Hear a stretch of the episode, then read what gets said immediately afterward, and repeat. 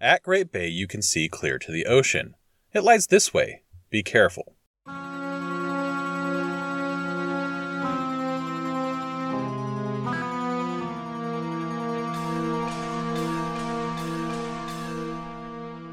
This week we're traveling to Great Bay to bring peace to troubled waters. But first we're going to upgrade Link's sword and have a close encounter with extraterrestrial life. Part 1 I Want to Believe. In an interview published on Glitterberri's game translation, Shigeru Miyamoto said, I wanted a game where you could fight the bosses twice. The reuse of bosses has been a feature of every Zelda game to this point. Bosses or mini bosses fought in one dungeon will appear in another location. However, what Miyamoto is talking about here and the way it was implemented in this game is different from anything we've seen before to this point. Here, players can choose to refight dungeon bosses at any time, as many times as they want. All they have to do is return to the dungeon. I personally haven't made much use of this feature, with one exception. I have a fondness for Goht, the boss of Snowhead Temple, and good thing too, Goht's defeat results in the most dramatic change for any of the game's four cardinal areas. We'll need to enact that change in order to upgrade Link's sword. Right in the temple entrance, there's a platform that lets us warp straight to the boss. Defeating Goht results in Spring returning to the mountain.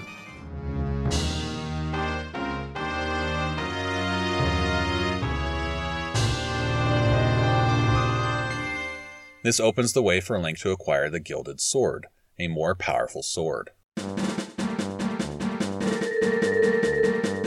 With Goht defeated, we can visit the mountain smithy to have Link's sword reforged. The blacksmith shop is operated by a sort of odd couple, Zubora and Gabora. Gabora is a hulking mountain of a man whose speech is entirely unintelligible under a face covering mask. Zubora is a small man who does all the talking for the pair. He says that they can reforge Link's sword for 100 rupees. They must, however, take it, and it will not be ready until the following morning. This is a nod to a link to the past, where the blacksmiths in that game also took Link's sword to reforge it and asked Link to come back at a later time to retrieve it. I handed over the sword, then headed to Goron Village. At the head of the trail leading to the village are some hills which we can only climb by rolling as Goron Link. At the top is the Goron Elder's son who wishes to go to the Goron races, but there's a large boulder blocking the way. At the north end of Goron Village, at the lower level, we can find the entrance to a shop run by a massive Goron. A sheet of ice blocks the shop entrance during the winter, but now that the spring has come, the door is open. The Goron inside sells a special kind of bomb, the powder keg. He explains the powder kegs are dangerous, so Link will have to be tested before he's allowed to buy them. The Goron provides Link with a free powder keg and then asks him to destroy the boulder blocking the Goron racetrack. The powder keg reminds me of the giant bomb in A Link to the Past, though the use and the function of the two are quite different. The keg can only be used by Goron Link. It has a long fuse, but it will eventually explode. It can be blown up earlier with a hit, such as from an arrow. Getting it to the Goron racetrack involves throwing it up multiple hills and avoiding enemies to get the powder keg to the boulder intact. We then blow the boulder to bits and we can head on to the Goron racetrack. We enter the race by talking to the Elder's son. Five other Gorons are also in the race. We have to roll down a winding track which features a number of obstacles and cross the finish line first. We can purposely bump into other Gorons to slow them down. There are also magic jars on the track that we'll have to collect in order to keep our magic meter full through the race. It took me two tries, but I managed to come in first on my second race. The prize is a new bottle filled with gold dust. I advanced to the second day and returned to the blacksmith shop. The smith gave Link the Razor Sword. This is a more powerful sword, but it's limited in use. It will dull and return to the standard sword after 100 hits. This is obviously not the sword that we want. Zubora explains that they can make a stronger sword, but they will need gold to do it. We give him the gold dust from our bottle. There is more than enough to strengthen the sword. Zubora obviously plans to pocket the excess and says this time they will reforge the sword for free. We give up our sword for another day. Advancing to the next day, we can claim the Gilded Sword. Zubora says they can't make a stronger sword. It not only hits harder than the standard sword, but it will never dull.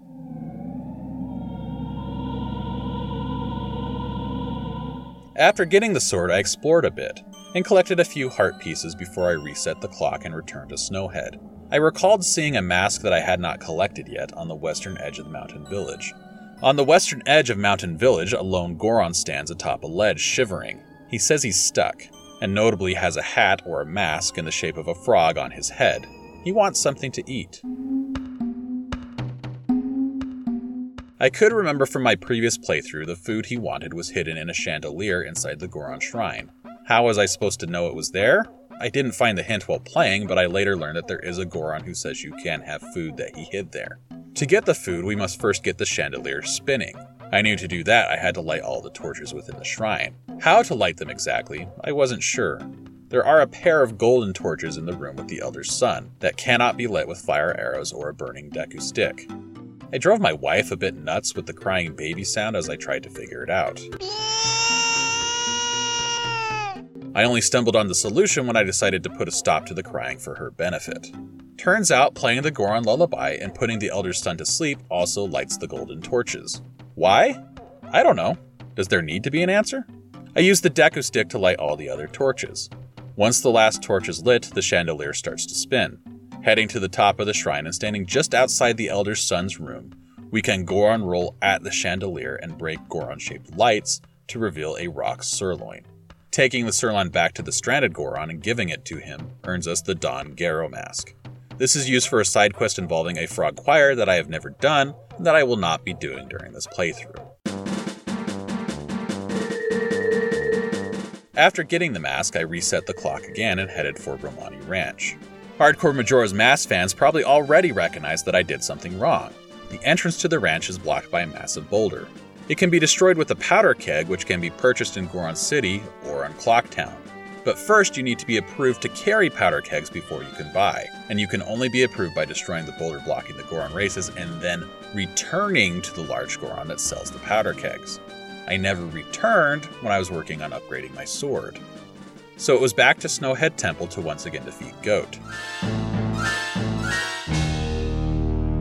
I like this boss, but honestly, having to fight it a third time, and twice in one session, was a little annoying. It's my fault, obviously, for not returning the first time, so I defeated Goht once again and brought Spring to the mountains. Though now, as I'm writing the script, I'm wondering if I perhaps could have just used fire arrows to melt the ice blocking the powder keg shop and save some time. After getting approved to carry powder kegs, we were given a free one for completing the test. I then went to Romani Ranch and used the powder keg to destroy the boulder.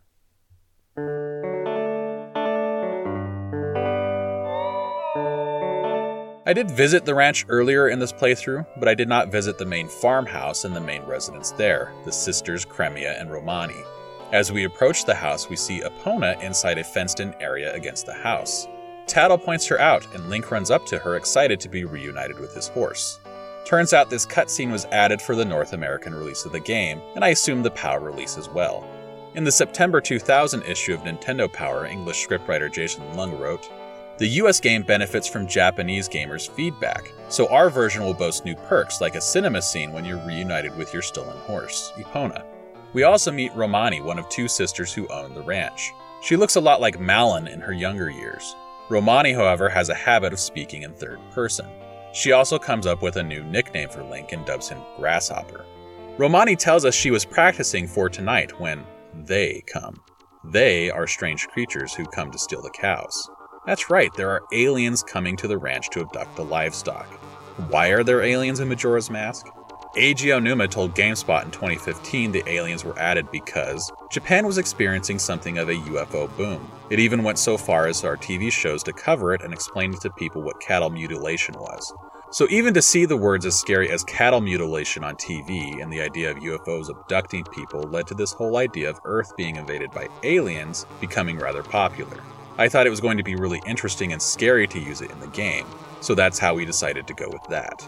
Aonuma told Nintendo Dream the aliens wound up on Romani Ranch because when cattle mutilation became a topic at the time, Koizumi wanted to do that content. But that content couldn't be done within Clocktown, therefore we wanted to have a vast place like a ranch. Also, it would have been weird if there wasn't a ranch following Ocarina of Time, so Romani Ranch was born. Romani tasks Link with helping her protect the barn by shooting the slowly approaching aliens with arrows. She tests his skills with a minigame. We ride across the ranch on Epona's back and shoot ghost shaped balloons with a bow. The idea is to do it in as low as time as possible. I managed to do it in 1 minute 32 seconds. Romani then teaches Link a song to summon Epona. We of course know what it is Epona's song.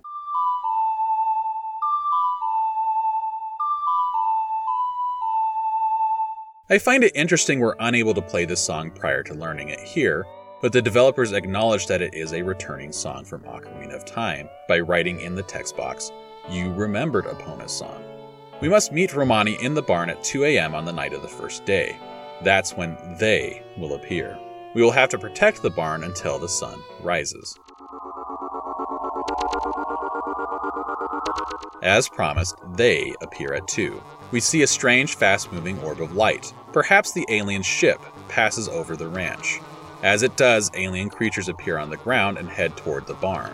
While the minigame and the setup for the alien defense suggest that the intended way to handle this is on horseback, I stayed on foot and wore the bunny hood. Each alien will fall from a single hit from an arrow. They approached the barn from all sides, so I stayed moving. We can see alien locations on the mini map, and they also have glowing eyes which help them stand out from the surrounding ranch. As the clock strikes 5 a.m., the sun rises and the aliens disappear in a puff of smoke. The strange light that I assume is their ship can be seen leaving. We have saved the ranch.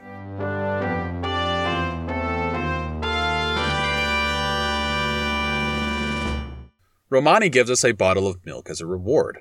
That's two additional bottles in this section. Nice.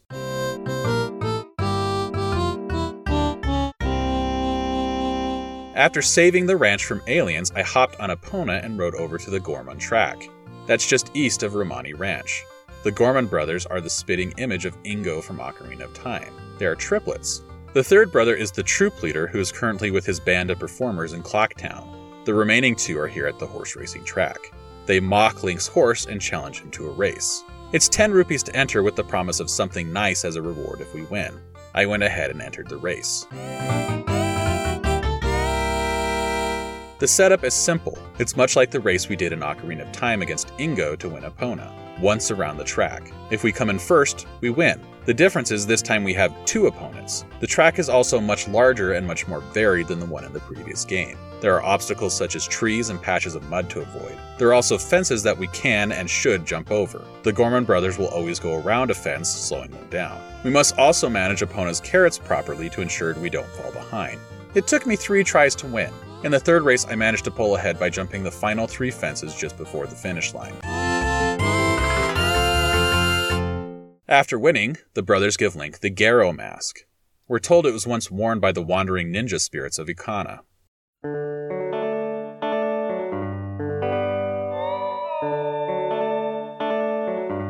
I then returned to Romani Ranch where I met Cremia, Romani's older sister. She looks a lot like Malon as an adult. She plans to take a wagon load of milk to Clocktown at 6 in the evening and offers Link a ride. After passing some time, I was able to take that ride.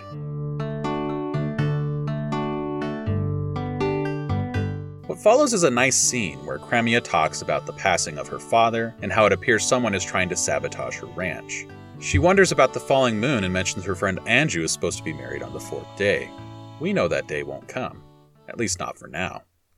As we leave the ranch, we see a new fence has been erected across Milk Road, forcing Cremia to take an alternate path through the Gorman Brothers racetrack, or Ugly Country as she refers to it. Cremia urges Link to have his bow ready, and for good reason. The two Gorman brothers attack. They are on horseback, armed with pitchforks, and are wearing Garo masks. They are after the milk. We shoot them repeatedly to keep them away from the cart. There's no timer on screen, but the entire sequence lasted about a minute for me. The brothers became more aggressive about 30 seconds in. I started rapid firing at that point. Finally, we exit the Gorman brothers' property.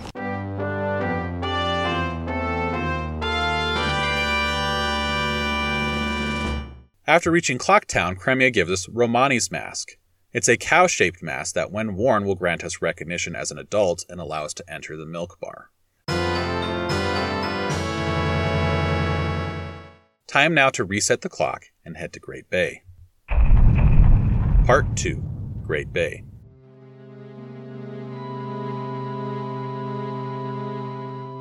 Great Bay is located directly west of Clocktown. We need Epona to jump a fence to get to the Great Bay Area. Again, we hear a new arrangement of Majora's theme. This version uses organ for the main melody, and the counter melody is played on bass. We also hear steel drums in the background. The bay is the most open area, at least in appearance, in the game. When we first enter, there's a beach before us, complete with towels and umbrellas on the beach for people visiting. In the water, we can see a tall metal building with a hook on the top. It really catches the eye. Tingle is floating above it. A sign on the shore warns against swimming in murky water. In between the beach and the building, we can see seagulls circling over a body. Swimming out, we can see it's a Zora face down in the water. As Link approaches, the Zora calls for help, asking for someone to get him to shore. When we swim behind the Zora, we get an option to grab him. We can then push him to shore. He slowly and uneasily walks up the beach a short distance before collapsing again. Speaking to the collapsed Zora, we learn his name is Mikau. He is the guitarist for the Zora band. He asks us to listen to his final message and delivers it through song. Through his song, he tells us the singer of his band laid some strange eggs and lost her voice. Those eggs were stolen by a band of Gerudo pirates. Mikau went to take on the pirates and was defeated. He says he can't die in peace unless someone rescues the eggs and heals his soul. That's our hint to play the Song of Healing.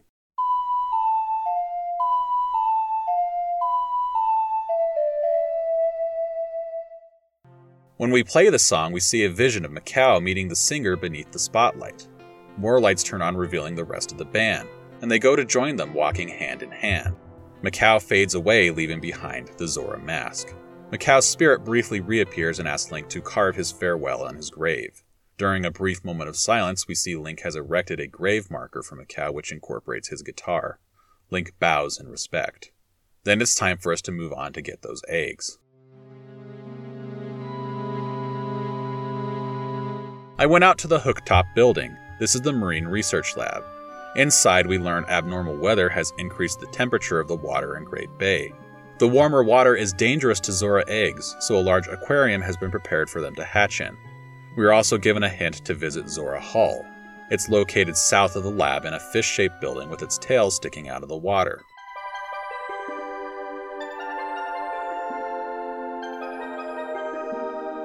Zora Hall is built around a large stage in the center.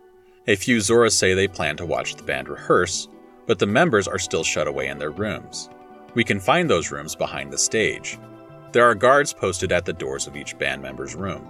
We are told the band leader, Evan, is looking for Mikau. Fun note three band members are in their rooms practicing, and each song that they're playing is a classic Zelda series song. The drummer is playing the cave theme from A Link to the Past, known as Dank Dungeons.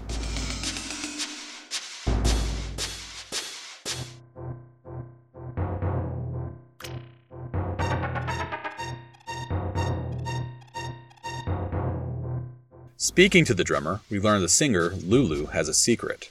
She is descended from a line of Zora who guard the Great Bay Temple. Rumor has it the warmer, murky water is related to some sort of trouble at the temple. The bassist is playing the dungeon theme from the original Legend of Zelda.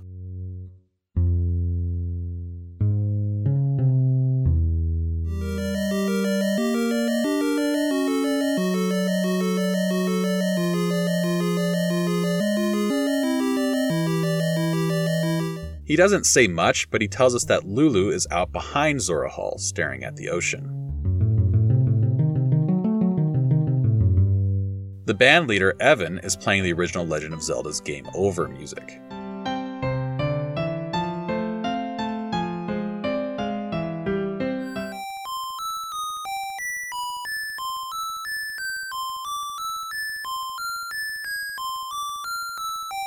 He asks us if we got the eggs back yet. He's keeping the cancellation of their concert at the Festival of Time in Clocktown a secret from the other band members. The Pirate Fortress is located to the north of the Marine Research Lab. Its large doors are closed, meaning we have to find another way in. Just to the west of the main entrance, we can see a row of wood panels with skulls and crossbones painted on them. Behind one of them, the third I broke, there is a secret entrance to the pirate's fortress. This is a stealth area similar to the Thieves' Hideout from Ocarina of Time. The fortress, however, is much larger and more complex than the hideout. It's split into three distinct areas. The first is outside the fortress proper. There are Gerudo pirates on boats who patrol this area. As with the hideout, we have to avoid being seen by the guards. In a change from the hideout, getting spotted doesn't land Link in jail. Instead, Link is tossed out of whichever area he's currently in. So, here in this first area, Link will be tossed outside of the fortress gates. Once inside the fortress proper, however, he's only tossed out to this first area. Players have to stealthily surface on a small patch of land on the north end of the area and turn into a Goron and ground pound a switch. This opens an underwater passageway to the second area of the mini dungeon. The second area is the lower levels of the fortress. There is no stealth required here, just a linear set of challenges. We take care of a push block puzzle and a couple of crystal switch puzzles, all while avoiding mines and unfriendly currents. Eventually, we make our way back to that first area, but we emerge in a spot that's above the guards, so we're safe from being spotted. From here, we go into the fortress proper. While Thief's hideout in Ocarina of Time was full of twisting corridors and required players to use the camera centering features to peer around blind corners, Pirate's Fortress is much more open. We enter a large area with some strategically placed boxes to hide behind. There are doors at higher elevations all around the perimeter of the fortress, and a watchtower right in the center. I generally prefer this more open design. I felt the need to center the camera to look around corners in Ocarina of Time didn't work particularly well. The fortress has some quirks of its own, however, that keep it from being a great stealth experience. Our first goal is to get through a door on the west side of the fortress. It's accessible by stairs, but passing through it will immediately get you caught. It's not clear that we need to do this from the start, but we do first need to get all the pirates out of that target room before we enter it. We do that by climbing the watchtower in the center of the fortress. The first time I climbed the tower, I used my bow to take out a guard on the bridge, but then I couldn't walk past her. The game wouldn't let me walk over her body, and she awakened as I tried, and I again had to start over. The next time, I waited until she walked past the ladder, and then I moved up and crossed the bridge and went through the door. As we enter, Tatl comes face to face with a wasp.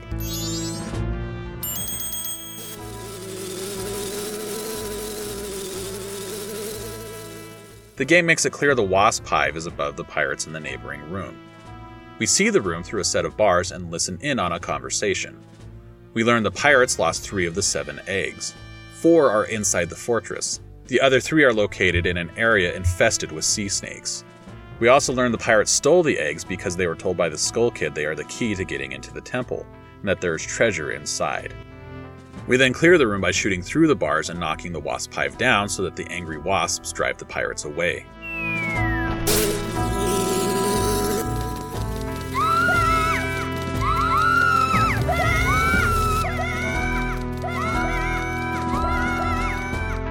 Then heading down to the now clear room, we open a treasure chest to get the hookshot.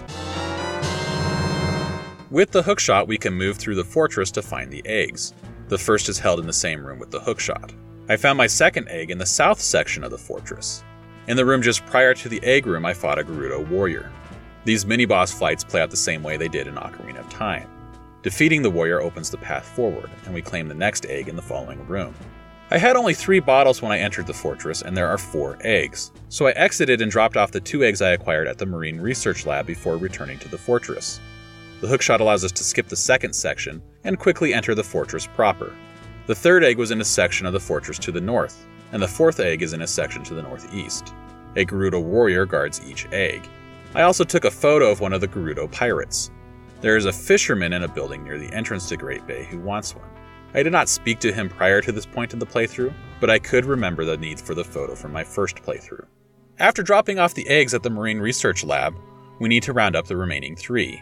Near the entrance to the Great Bay on the east side of the map, there are two buildings made of white stone with pointed tile roofs. One is the Ocean Spider House. We'll go there next week. The other is the Fisherman's Hut. Inside the hut, the fisherman has a seahorse inside a jar.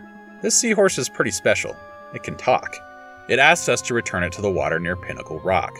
The fisherman gives us the seahorse in exchange for a photo of one of the Gerudo pirates. The fisherman is just one of a number of kinda pervy guys you run into in Great Bay.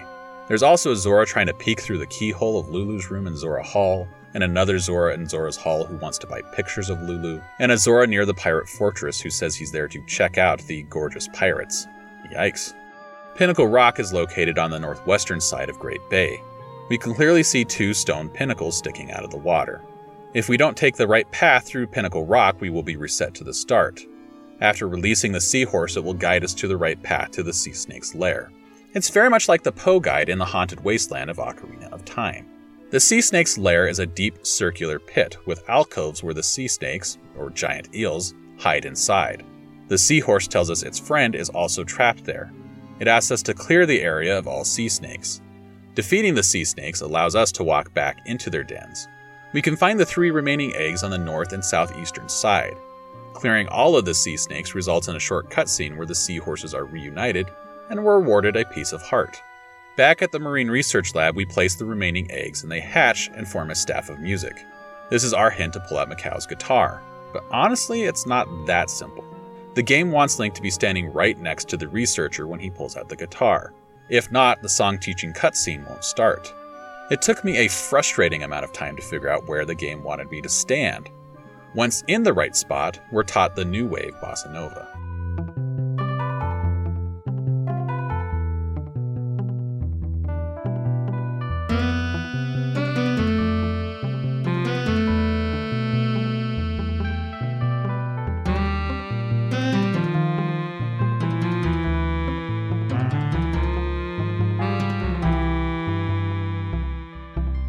We are told to play this song for Lulu, Doing so triggers a cutscene in which a giant turtle, who at first appears to be a small island, awakens. We can ride this turtle to the temple. I held off traveling to the temple, however. Instead, I traveled to an area west of Zora Hall and I used the hookshot to climb a waterfall. At the top, we meet an unusual looking beaver. It promises to give us a bottle if we can beat it in a racing challenge. This is a checkpoint race. We have to swim through 20 rings within 2 minutes to win. Winning, however, doesn't get us the bottle. The Beaver's brother challenges to a second, more difficult race. Winning the second race will get us the bottle. Time to reset and head to the temple. Part 3 Great Bay Temple.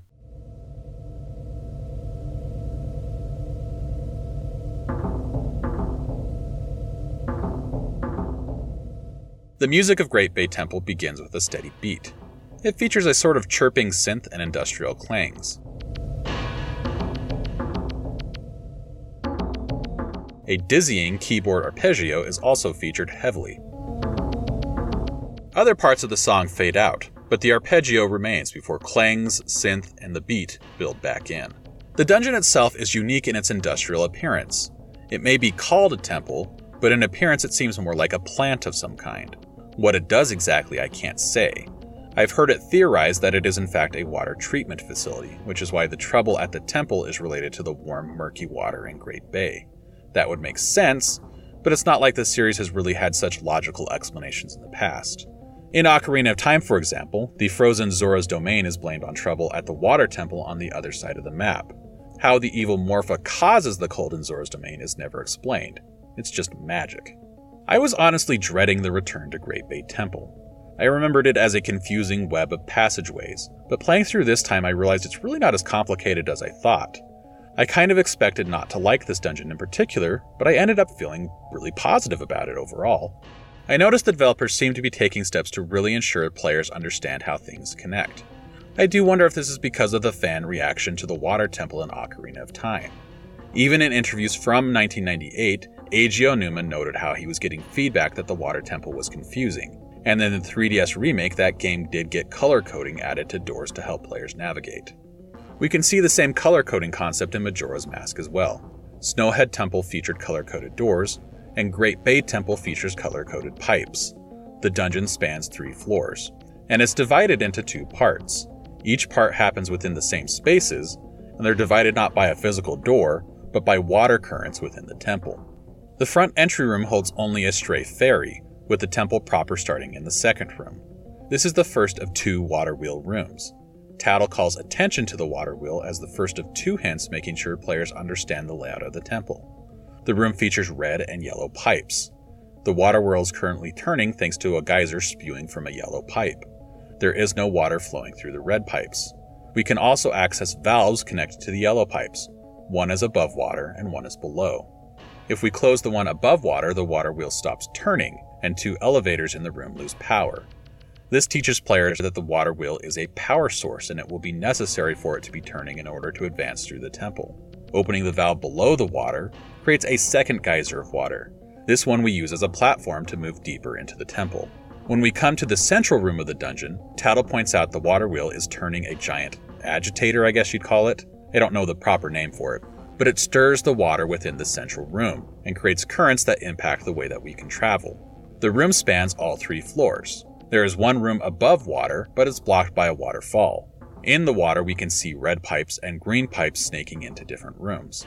But thanks to the current, we can only follow the path of the red pipes. There is an upper room and a lower room, with red pipes leading inside. By chance, I took the upper room, which is in fact the only path to take. We're dropped off in a room with a treasure chest and doors on platforms that are out of reach. We move deeper down the path, encountering new enemies, like the Dexihand, which grabs Link and throws him, and an underwater version of the Deku Baba called a Bio Deku Baba, which sprouts legs if Link cuts its stem. A room further back features two pools of water, one with a strong current and one that is standing still. Through grating on the right, we can see the boss key chest. Straight ahead, a pathway is blocked by ice. To the left is an alcove with a chest, inside is the compass. A small key is inside another chest at the bottom of the pool. We then take the current out to the central room and go to the lower red pipe area. A locked door in the lower red pipe room leads to the first of two mini boss fights. This boss is called Wart. To start the fight, we have to go into first person view and look up, making eye contact, much like Gohma in Ocarina of Time, except Wart is all eye. It's a 3D reimagining of the Arrghus boss fight from the Swamp Palace in A Link to the Past. As with that game, Wart is surrounded by smaller enemies, in this case balls of slime. We will pull them from Wart's body and destroy them to expose the eye. Once we have cleared a large enough gap, we can shoot the eye with arrows. After a few hits, Wart falls to the floor and begins to slide wildly around the room. It took me two more hits to defeat Wart, revealing a treasure chest. Inside is ice arrows. These were strictly optional in Ocarina of Time and had fairly limited use. Here, the ice arrows have additional abilities. Honestly, I feel like it's the earliest version of the Cryonis rune of Breath of the Wild, or maybe the ice arrows from Tears of the Kingdom. We can shoot the arrows into pools of water to form platforms to walk on. We can also freeze enemies, turning them into blocks of ice that we can stand on. We need to do this on an Octorok in the room just before the mini boss arena where we fought Wart. Using the platform created by the frozen enemy allows us to reach a valve for the red pipes. Opening it gets the water flowing. We can then return to the upper red pipe room and use our new ice powers to reach a previously unreachable treasure chest. It has the map. We can pass through that unreachable door to get a second red valve. A Chuchu must be frozen to get on top of the valve to open it. We can also now get the boss key. By creating ice platforms, we can reach the passage blocked by ice. Using fire arrows, we melt the ice. This actually foreshadows a puzzle we'll encounter later in the dungeon, where we have to both freeze and unfreeze water. The frozen passage leads to a second mini boss fight. It's a rematch against Gekko, one of the mini bosses we faced in the Woodfall Temple. I say rematch, but it's actually a much different fight. It does still feature the same fanged frog that we fought from that temple, but instead of riding around on a turtle, it encases itself in a giant blob of slime. Gekko leaps up to the ceiling and then drops down. The slime expands outward towards Link if he gets caught in it. Gekko will land a number of hits. It actually took me much longer to refigure out this fight. I kept the fire arrows equipped because I had just melted ice and I didn't think to switch back to the ice arrows. I tried to use the fire arrows and the hookshot before it registered to me that I needed to switch back. With ice arrows, we freeze the slime, causing Gekko to fall and making him vulnerable to a hit. Defeating Gekko allows us to get into the next room and claim the boss key. We can then use the hookshot and the current in the room to return to the central room, and from there we head back to the first water wheel room. The water's now flowing through the red pipes in the room. We can use the hookshot and a new geyser to reach a third red valve and open it. Then we close the above water valve on the yellow pipes to make the water wheel spin in the opposite direction. This reverses the current in the central room, opening up the second part of the dungeon. Returning to the central room, we're supposed to first go to a room blocked by a waterfall but I dived into the water and went to the upper green pipe room. This leads to a second water wheel. This one is set in motion by a waterfall coming from the ceiling. We need to freeze it and stop the water wheel, and then walk across it to reach a door. In the next room, we find three seesaws. We can freeze and melt water to raise and lower them to reach a green valve and open it. Because I came here in the wrong order, no water started to flow. That tipped me off to the fact that I was missing something. so I doubled back to the room that was blocked by the waterfall. Here we need to freeze the waterfall to reach the entrance. In the room, we need to form ice platforms to cross the room and reach a green valve. We can then open it and get the water flowing. It's then down to the bottom green room, which allows us to open the final green valve and create a water geyser, which allows us to reach the boss door. Before heading in, however, how about a few stray thoughts about stray fairies? After the Snowhead Temple, I found it much easier to track down fairies in this dungeon. I did end up swimming into the upper green pipe room multiple times by mistake, but that was actually a good thing. It was only on my return trip that I realized that I missed a couple of treasure chests in the water wheel room. They're well hidden. One is above the base of the water wheel. We can stand on one of the water wheel paddles to get the height we need to hookshot to the chest. The other is hidden in an alcove which can only be seen from a moving platform next to the water wheel. The stray fairy in the room behind the waterfall with the first green valve isn't hard to locate, but it was a struggle for me to reach it. We need to form ice platforms in the water to allow us to hookshot to an upper level of the room. It took me a long time to get the platform in the right spot to pull this off. The other fairies weren't tricky at all for me. A change from Snowhead where I did have to consult a walkthrough to find one fairy. Okay, now time for the boss. The boss here is Gyorg the Masked Fish. The mask isn't apparent, but its massive fangs are. I can't say I was a big fan of this fight. There's a platform in the center of the arena. It's surrounded on all sides by water. Gyorg will charge the platform and ram into it in attempt to knock Link in the water. It will also occasionally jump over the platform. If you are not careful, you will take a hit as it passes over. The idea is to stun Gyorg with a standard arrow, then transform into Zora Link, jump into the water, and land a single blow before quickly getting out of the water again. After three hits, Gyorg will release a number of smaller fish enemies into the water to add some extra challenge, although I rarely ran into these smaller enemies. The hardest part for me was just getting out of the water. I know some people are a big fan of how quickly Link swims in Zora form. I can't say that I've mastered it, however. I would often bump into the platform while trying to get out, or would fail on an attempt to jump out only to be eaten by Gyorg. It took me three times to defeat the boss. I died twice. I did not have any potions or fairies so I actually left the dungeon and bought two red potions and rounded up two fairies before returning to try again. Ultimately, I used two potions and one fairy before I was victorious. I also felt like I was starting to get better, just ever so slightly as swimming. Eventually, I was able to deal the final blow and defeat the boss.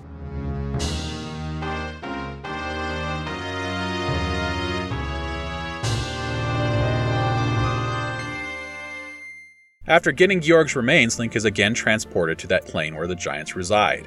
We see a third giant in the fog. This one tells Link to help their friend. Tatl interprets this to mean the fourth giant.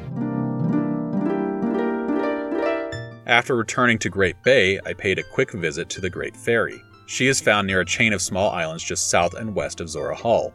We need the hookshot and the bombs to get in. The Great Fairy gives Link a defense upgrade. Nice! This particular upgrade was only given out at the end of Ocarina of Time, but we'll be able to get more use out of it this time.